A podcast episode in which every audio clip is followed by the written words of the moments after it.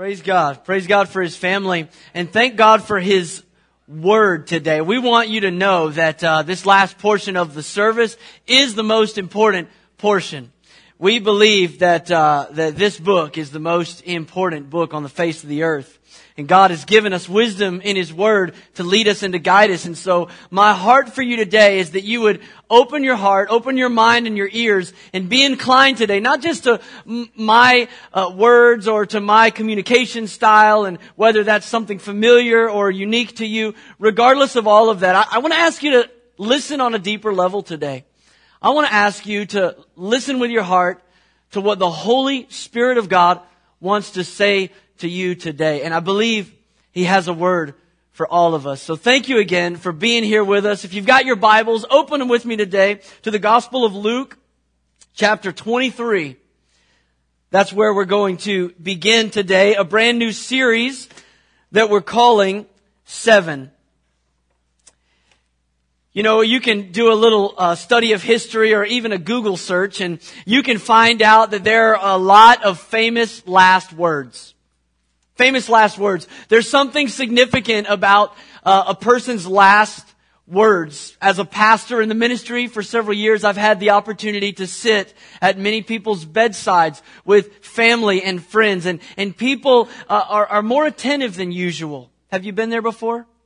People are leaning in. People are listening. They, even in the, the final moments when it's hard to communicate, people are just hoping that there's one more, uh, one more opportunity that they can say something or share something and we want to hold on to last words. They're significant. Well, I was looking this week at some significant last words and some not so significant last words. And uh, one of them I came across was that of George Washington, our first president, one of the greatest uh, people to ever live in this nation's history. He died on December 14th, 1799, and his words were this, I die hard, but I am not afraid to go. Thought that was a significant statement. I read another uh, last word. It was from General George Sedgwick. He was the Union commander killed in battle during the Civil War. And he said this, and I quote, they couldn't hit an elephant from this dis, end quote.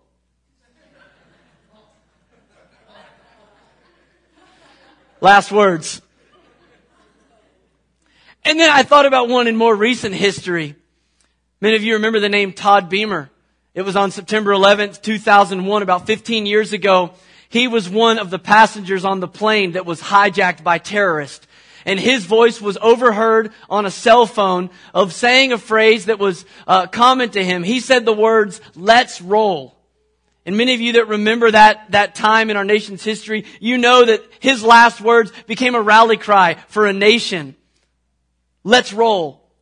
I want to tell you today that if you had been so audacious, if you had been so bold as to have come near the hill of the skull on the day that Jesus was crucified at Calvary, you would have heard him make seven statements. During the six grueling hours that Jesus hung suspended between heaven and earth, he said some final words. And I believe and this is the premise for where this series is going that we're beginning today. I believe that the statements that were spoken by Jesus on the cross, the thoughts that were on the forefront of his mind, communicate what was preeminent in the heart of Christ. These are the things that mattered the most. Those statements that he spoke out through blistered and beaten and swollen, bloodied lips racked with pain, gasping for air. He chose these words. And we're going to look at one or two of those statements this morning. And I want these words that Jesus spoke from the cross to speak to your heart and to mine today. And the first statement is in Luke chapter 23. This is a word of forgiveness. It says, and if you have a Bible today, I would encourage you to put your eyes on the text. We'll put some of these scriptures on the screen. If you want to borrow a Bible, we have them there in the, uh, in the racks under the chairs. You can use one, but Luke's gospel, it's page 1147 in my book, if that helps. Luke 23, beginning in verse 34. It says, Jesus said, Father, forgive them, for they do not know what they are doing. And they divided up his clothes by casting lots. Now, most all of us, I would assume, have likely seen the images of Roman soldiers performing a crucifixion. At the very least, we've all seen the silhouette of the, the three figures hanging on the cross. Jesus speaks this word as he looks down at those men who are now gambling to see who's going to win the only earthly possession that he still had, his garment. Jesus looks down at those men and he says, Father, forgive them. They don't know what they're doing. The reality is history tells us that the Roman Empire crucified thousands of people. We don't celebrate Easter today because of the crucifixion. There were a lot of people that were crucified. We celebrate Easter today because Jesus was crucified, He died, and three days later He rose again. Amen? There's been lots of people that have prophesied their own death. In fact, as I thought about it this week, my grandfather came to mind.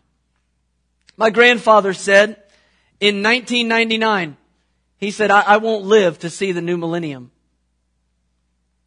And on December 31st, 1999, well, everybody else was wondering what Y2K was going to do to our computers. He slipped into eternity. But that's not so significant. But if somebody were to prophesy their, their death and their burial and say three days later, I'm going to rise again from the dead, and they did it, I'm going to tell you that event would change human history. It would cause us to reset the calendars of human history. And we did. Believer, atheist, it doesn't matter. Today is 2017, the year of our Lord. He changed history forever. And the statement that he said in that moment was, Father, forgive them because they don't know what they're doing. But in the natural, they knew what they were doing. In the natural, and truth be told, so do we this morning. We know what we're doing. Because what Jesus was talking about was not this practice of, of a cruel and unusual punishment. What he was talking about was sin. And every one of us, we know, we know how to do that. In fact, I was remembering my oldest daughter, Morgan, who's 14 now. But when she was a little baby, we had one of those, uh, little, what do you call those little things they run around the kitchen in?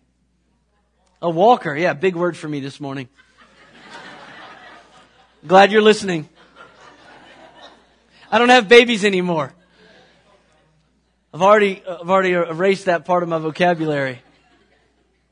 She's in the walker and, and we had those little child-proof uh, cabinet locks, you know, the ones where you have to open it just about an inch and push the tab down. She was a smart kid and, and she figured out how to do that. And so she would pull it open and open it. So we're always telling her, and my wife would say, no, no, no, no, to Morgan. Now nobody had to teach Morgan how to sin. Nobody had to teach her how to disobey. It's amazing how instinctively we acquire those skills.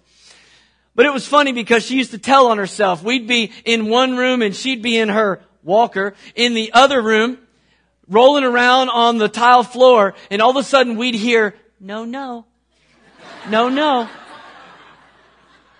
And we knew she was in there telling on herself because she's got the cabinets all open. No, no, no, no. And it's amazing how we, we just know how to sin, don't we?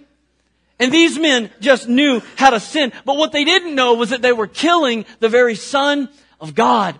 And so Jesus in that moment says, Father, forgive them. They don't know what they're doing. But the reality is, church, Jesus wasn't just talking about those men who were executing him that day.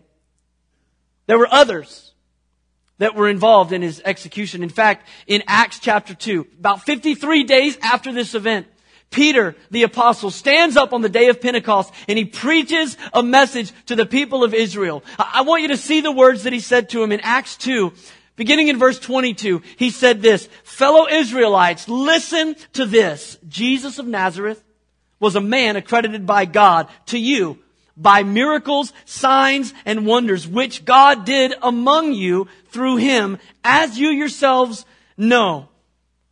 He said, this man was handed over to you by God's deliberate plan and foreknowledge. And you, hear the indictment today. He said, and you, with the help of wicked men, put him to death by nailing him to the cross. Peter was saying in that moment to all of Israel, look, you might not have had the hammer in your hand, but you are just as guilty of killing Jesus. Pontius Pilate, the story tells us that there were three different times that he tried to argue, I, I, I, find no fault in this man. There's no reason to kill him. But the will of the people won the day as they shouted out, crucify, crucify him, crucify him. And so in Peter's sermon on the day of Pentecost, in Acts chapter 2, in verse 36, he says this word to the people. He says, therefore, let all Israel be assured of this God has made this Jesus, whom you crucified, both Lord and Messiah. Then something amazing happened in that moment. The Bible says in the next verse that the people were cut to the heart. It says they were cut to the heart at this. Peter's words gripped them and they had conviction and suddenly they cried out to him and they said, what must we do to be saved? And the Bible says that Peter in that moment replied, in verse 38 of Acts 2, repent and be baptized, every one of you, in the name of the Lord Jesus Christ for the forgiveness of your sins, and you will receive the gift of the Holy Spirit. Then he said something that's rather interesting in the next verse. He said, this promise is for you and for your children and for all who are far off, for all that the Lord our God will call. Now, why would he in that moment mention their children? Certainly the kids weren't involved in the crucifixion of Jesus. Why in that moment would he mention those who are far off? I mean, they didn't have Google or Twitter. I mean, nobody even knew that was far off about Jesus' death. And yet Peter understood something in that moment when he proclaimed the word in Acts 2. He understood that in Luke 23, when Jesus said, Father, forgive them, they don't know what they're doing. He wasn't just talking about the Roman soldiers who were crucifying him. And he wasn't just talking about the people of Israel who instigated it. He was talking about the whole world. See, the Bible tells us what Jesus meant in going to the cross in John 3:16 maybe the most quoted verse, at least in American culture. It says that for God so loved the world that he gave his only son so that whoever believes in him will not perish but have everlasting life. The whole world, the whole world was his mission and his motive for going to the cross. When Jesus said, Father, forgive them, he was talking about you and me. And can I just slow down here and say this because this is maybe the most important information you're going to get all day. No, let me up the ante and say this. This is the greatest news you're ever going to hear in your whole life. On the cross, Jesus forgave you. He forgave you. What a word. He forgave you. You know, there's some people that they, they think that God loves them because of all the good things they do. But on the cross, Jesus forgave you before you could do any of those good things. There's other people that the pushback for them is that God could never love me because of all the bad things I've done. But the grace of God says that before you could have done any of those bad things, Jesus forgave you on the cross. He prayed for you. He said, Father, forgive them. They don't know what it is that they're doing.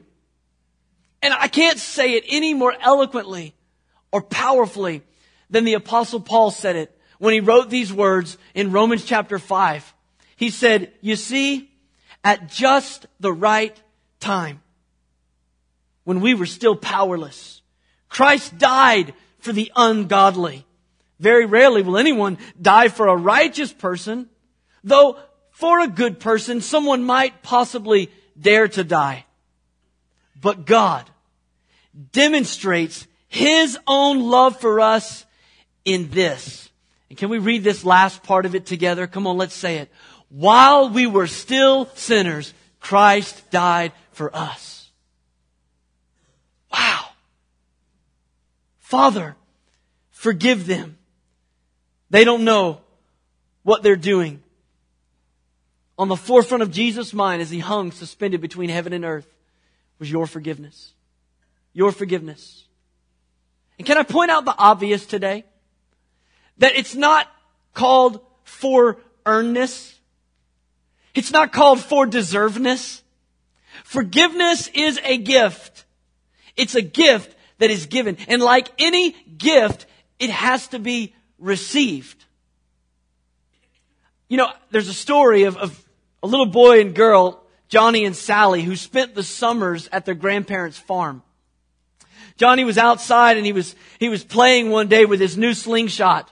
He was trying to get the hang of it, but he couldn't hit the broadside of the barn. I mean, literally, he tried. He couldn't hit the broadside of the barn. And so he didn't think too much about it when he saw his grandma's baby ducklings wandering across the driveway. Without much thought, he just pulled up the slingshot and took aim. And to his surprise, about 25 yards away, he hit one of those ducks. That little thing killed over right there. And Johnny goes running over to look at the evidence. And quickly he hides the duck under a rock. And in that moment, he looks up and he sees his sister Sally. She's watching the whole thing. He's going, Oh my gosh, oh my God. He knows, he knows he's going to be in trouble. To his surprise, Sally doesn't say anything. She just goes in the house. So he goes in the house and chokes down lunch very quietly at the table. Still, Sally said nothing. When all of a sudden, grandmother says, Johnny, uh, you can play outside. It's Sally's turn to do the dishes. And Sally says, Granny, Johnny said he wants to do the dishes. Remember the duck. So Johnny reluctantly gets up from the table and he goes and he does the dishes. After a while, Grandpa comes downstairs and he says, you kids want to go fishing? Granny says, well, I need Sally to stay here and help me bake a pie. To which Sally responds, Johnny said he wanted to bake a pie. She looks at him and says, remember the duck. So Johnny goes back into the kitchen. Sally goes fishing.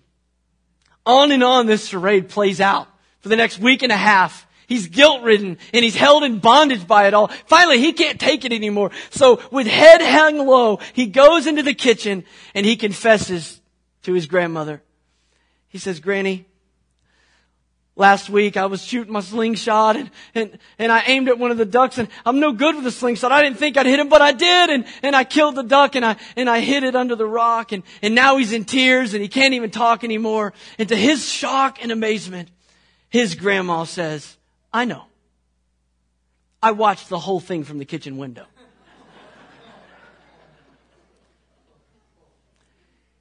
She said, Johnny, because I love you, I forgave you right away. And I was beginning to wonder how long you were going to let your sister keep you in bondage. And can I tell you today, that's the way it is with God.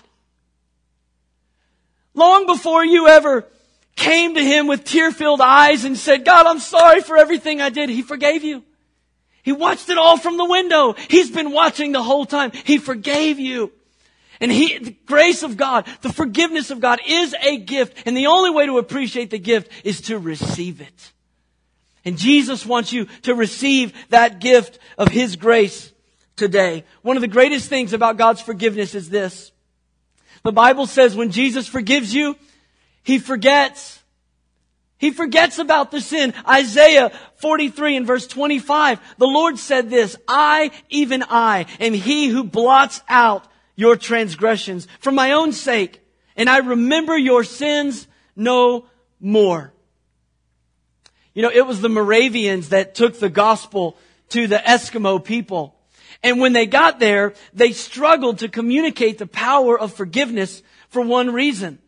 There wasn't a word that translated as forgiveness into their language. And so they were trying to communicate to the people God's forgiveness. And so what they decided to do, and what we often do in language translation, is they decided to make a compound words. They, they put several words together to make a new word. Now, before I try to say this word, so that you give me some grace, I want you to see the word. Yeah, you can give it your best shot. I'm gonna say, Asuma Gejujung Nernermik. I don't know what that sounds like with me saying it, but to those Eskimo people, it had a beautiful connotation to it. Because this word, when spoken in their language, meant not being able to think about it anymore. Forgiveness. Not being able to think about it anymore. And that's a, a, picture of what it is when we experience the forgiveness of God. He's not able to think about it anymore. And can I tell you this morning, there's nowhere in all of the Bible that that is more beautifully illustrated than in the second word that Jesus communicated from the cross. It's there in Luke 23, in the same chapter, a little farther down, in verse 39. There were two criminals that hung on the cross, one on Jesus' left and one on his right. And the Bible tells us in verse 39, one of the criminals who hung there hurled insults at him. Aren't you the Messiah? Save yourself. But the other criminal rebuked him. Don't you fear God? He said. Since you are under the same sentence, we are punished justly for what we are getting what our deeds deserve. But this man has done nothing wrong. Verse 42 says, Then he said, Jesus, remember me when you come into your kingdom. And Jesus answered him, Truly, I tell you, today, you will be with me in paradise. Can I tell you, this is a word of salvation. This is a word of salvation. And this moment, I believe, says a whole lot about the grace of God. If we could just lean in to this conversation between Jesus and a criminal on the cross, it tells us a lot of things about the grace of God. First thing it tells me is that nobody is beyond the grace of God. I mean, we, are quick to write people off we're quick to, to make a, a, decision or assumption about somebody and decide whether they can or can't be saved. But this is a criminal who, by his own admission, deserves the punishment that he's getting. Death. Execution. Now, I would dare say if we went down to the prison today and, and did a survey of all of the prisoners, we'd discover there's a lot of people down there that would say by their own, uh, by their own verdict, they're innocent. Or at the very least, they would say, we don't deserve the harsh punishment that we're getting. Not this guy. He was so bad, so evil, so wicked that he said, we're getting what we deserve. And yet, here's a man who was not outside of the reach of God's grace. The second thing this conversation tells me is, is how to be saved. That's a big question that needs to be answered. How is a person going to be saved? Well, it's certainly not by good works. This guy couldn't do anything. He couldn't do any good works. He's there on the cross. He's not going anywhere. He's about to breathe his last breath. Wait a minute. Am I saying that somebody can live their whole life like the devil, live for themselves, do as they please, and then on their deathbed cry out to God for mercy and He'll actually save them and they'll have an eternity in heaven? That's exactly what I'm saying. For some of us, that's hard to deal with. For the religious, that's hard to deal with because there's something in us that wants to believe we earned this. There's something in us that, that wants to believe we've done enough now to get on God's good side. That maybe, just maybe, He loves us a little bit more than somebody else. But this story tells us that this man could do nothing to earn the grace of God except to ask for it. Do you have to be baptized in water to be saved? Apparently not. Do you have to join a church to be saved? No. This guy couldn't join a church. Now, it's a good idea if you don't plan on dying in a few hours. We encourage you. Join a church. It'll help you live. But this guy didn't have to join a church to be saved. He just simply called out on Jesus. Remember me when you come into your kingdom. So how are you saved? Well, he confessed he was a sinner. when he said those words, we deserve the punishment that we're getting. He confessed he's a sinner. The Bible says that we confess our sins to God and he is faithful and just to forgive us of our sins and cleanse us from all unrighteousness. So you gotta confess. Confess just means this. It means saying the same thing about sin that God says. It means coming to the place in your heart and your life where you acknowledge it for what it really is. I deserve this punishment. Maybe he denied it for all of his life, but his judgment was sobered in that moment, right before death, and he realized, I deserve this. And he confessed it to Jesus. Second thing he did is he put faith in Jesus. His words were, remember me when you come into your kingdom. He recognized he was not dying next to another criminal or even just another man that was falsely accused. He knew in this moment by faith, Jesus has a kingdom that shall know no end. This is the son of God of the lineage of David. This is Christ the Lord. Remember me when you come into your kingdom. You have to believe that Jesus is who he said he is. And this man did that in that moment. The Bible declares to us in Romans 10 verse 9 and 10, this is what it looks like to be saved if you declare with your mouth that Jesus is Lord and you believe in your heart that God raised him from the dead, you will be saved. For it is with your heart that you believe and you're justified. And it is with your mouth that you profess your faith and are saved. Quickly, let me, let me tell you two final things that this picture, this conversation between Jesus and this criminal on the cross communicates to me. This word of salvation tells me just how committed Jesus is to saving the lost. Can I be honest with you today? I don't wake up every day focused on the lost. In fact, I wake up some days and I just don't want to be around people. Am I the only one? Like, I just, you know, I, I, got my own things going on. I got things to do. Maybe I'm not feeling well. Maybe my, my priorities and other things. But there's days in my life where I'm, I'm just not interested in your issues. I know you didn't expect to hear that from a preacher on Easter Sunday, but the Bible says confession is good for the soul, and I gotta be honest.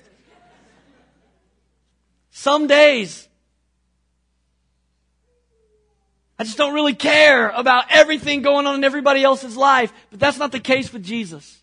I mean, if there was ever a day, if there was ever a moment where he could exempt himself from your problems, it's this moment. While he's hanging on the cross, gasping for air, suffering for the sins of the world. Jesus is saving the lost. He's saving the lost, not just in body, but in conversation.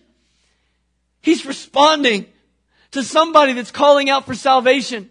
And I would challenge you to find one place that Jesus ever rejected anybody that called on him for salvation. It's one prayer he will always hear. And Jesus was so committed to the lost that right down to his final moments of life, right down to his last bit of strength, he was faithful in answering the call of salvation. Now let me tell you the fourth and final thing that, that this moment on the cross shows me. And listen carefully because this is so significant today. This moment, these last words communicate to me today the power of unbelief. Unbelief. Because while Jesus is dying on the cross, and on one side, there's a man who's saying, remember me when you come into your kingdom. Don't forget there's someone on a cross on the other side who's just as close to Jesus, who heard the words, Father, forgive them. They don't know what they're doing. But the Bible says instead of calling out for salvation with his dying breath, he hurled insults at Jesus. I gotta be honest with you. Easter's a big deal to the church. And if you're a guest here for the first time, or maybe you just don't come to church on a normal basis, let me tell you, we were expecting you. And I'm glad you're here. We are thrilled that we have days like Christmas and Easter where people are motivated to go and to do church as a family. We love that. We absolutely love that. But let me just tell you what can happen in, in our hearts. If we're not careful, we can start to think that it's up to us if God moves in your life today. let, let me just be totally honest, okay? As a preacher, sometimes the temptation is for me to believe that it's up to me for God to move in the hearts of His people. Whether you attend here regularly or this is the only time you've ever listened to me preach, the temptation in my heart and in my life is to think that if I preach it right, if we sing the right songs, if everything goes according to plan, then God can move. But I am underestimating in that moment the power of unbelief. And I was reminded this week of a town named Capernaum. Capernaum was a place where Jesus preached. In fact, the Bible says he did many miracles there. Many of his sermons were preached in Capernaum. Mark chapter 2 tells the story of a time when the house was so packed with people that were coming to see Jesus that there was no room to get in. And so some men carried their friend on a stretcher. He was paralyzed and they tore the roof off the house and lowered him down so that Jesus could heal him.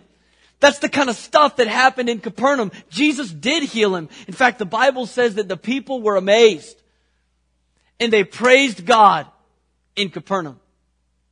But the problem with that city was revealed to us in Matthew's gospel because in spite of all the miracles that they had seen, in spite of everything that God had done there, the Bible says in Matthew chapter 11, Jesus spoke of that city. And he said these words in verse 23, And you, Capernaum, will you be lifted to the heavens? No. You will go down to Hades. For if the miracles that were performed in you had been performed in Sodom, it would have remained to this day. But I tell you that it will be more bearable for Sodom on the day of judgment than it will be for you. They had literally heard the most amazing sermons that could ever be preached. They saw miracles of resurrection of, of, lame limbs and, and blind eyes and they saw miracle after miracle after manifestation of God's power right before their very eyes. But the end result is many of those people never saw salvation. Many of those people never came to faith in Jesus as Lord and He spoke judgment over them in a very harsh way. It's a reminder to me that the same sun that softens butter hardens clay. And in this house, the same word can go forth. And it can draw one person's heart to Jesus in such a way that you would say today, remember me, Jesus. Remember me today. And at the same time, someone else in the same room hearing the same words or watching online could respond to this with rejection. It's the power of unbelief seen at the cross. Here's the gospel today. If you haven't gathered it yet from all of our singing, from all of our praying, from all of our preaching, it's simply this. Jesus is the Son of God. He came and lived a sinless life. He performed miracles, signs, and wonders. He prophesied that he would be arrested, that he would be condemned to die a cruel death on the cross, and he did. And he also said, in three days I'll rise again, and he did. He's alive and well today. The Bible says he sits at the right hand of God in heaven. What's he doing up there? The Bible says he ever lives to make intercession for you. Right now, the Son of God, the living, risen Savior is praying for you and for me. That's the message of the gospel that's been delivered to us. The question that you need to ask yourself is simply this. Do I believe it? Do I believe it? Or do I reject this gospel? The last verse I'm going to give you and then we're going to pray. The Bible says in 1 John chapter 5 and verse 10, whoever believes in the Son of God accepts this testimony. But whoever doesn't believe, God has made him out to be a liar because they have not believed the testimony about God. I believe that the last words that Jesus spoke in his life, the last words of the living word, communicate to us today the most important thing that God wants you to hear on Easter Sunday 2017. Father, forgive them. They don't know what they're doing. And just as sure as he would look into the eyes of a criminal who's rightly condemned, he would look into your eyes regardless of your past. And he would accept you into his kingdom.